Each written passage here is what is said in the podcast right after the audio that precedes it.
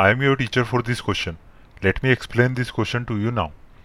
Evaluate sin 60 degree multiplied by cos 30 minus cos 60 degree multiply by sine 30 तो trigonometry table में सारी value याद होनी चाहिए हमें।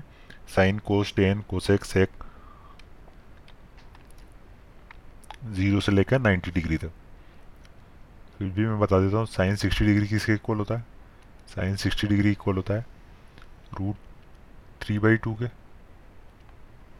इसी तरह से कोस 30 डिग्री की वैल्यू होती है, वो होती है root three by two and cos sixty degree equal होता है वन बाई टू के और साइन थर्टी डिग्री इक्वल होता है वन बाई टू के।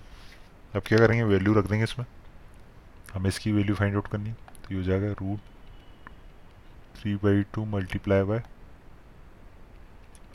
root three by two minus one by two multiply by one by two तो ये हो जाएगा three upon four minus one upon four three upon four upon one minus three upon four minus one upon four ये हो जाएगा one upon two one upon two तो हमारा answer क्या जाएगा?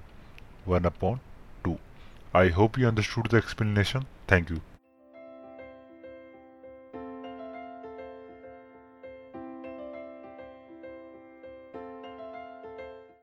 this podcast is brought you by Hub Hopper शिक्षा अभियान अगर आपको ये पॉडकास्ट पसंद आया तो प्लीज़ लाइक शेयर और सब्सक्राइब करें और वीडियो क्लासेस के लिए शिक्षा अभियान के यूट्यूब चैनल पर जाएँ।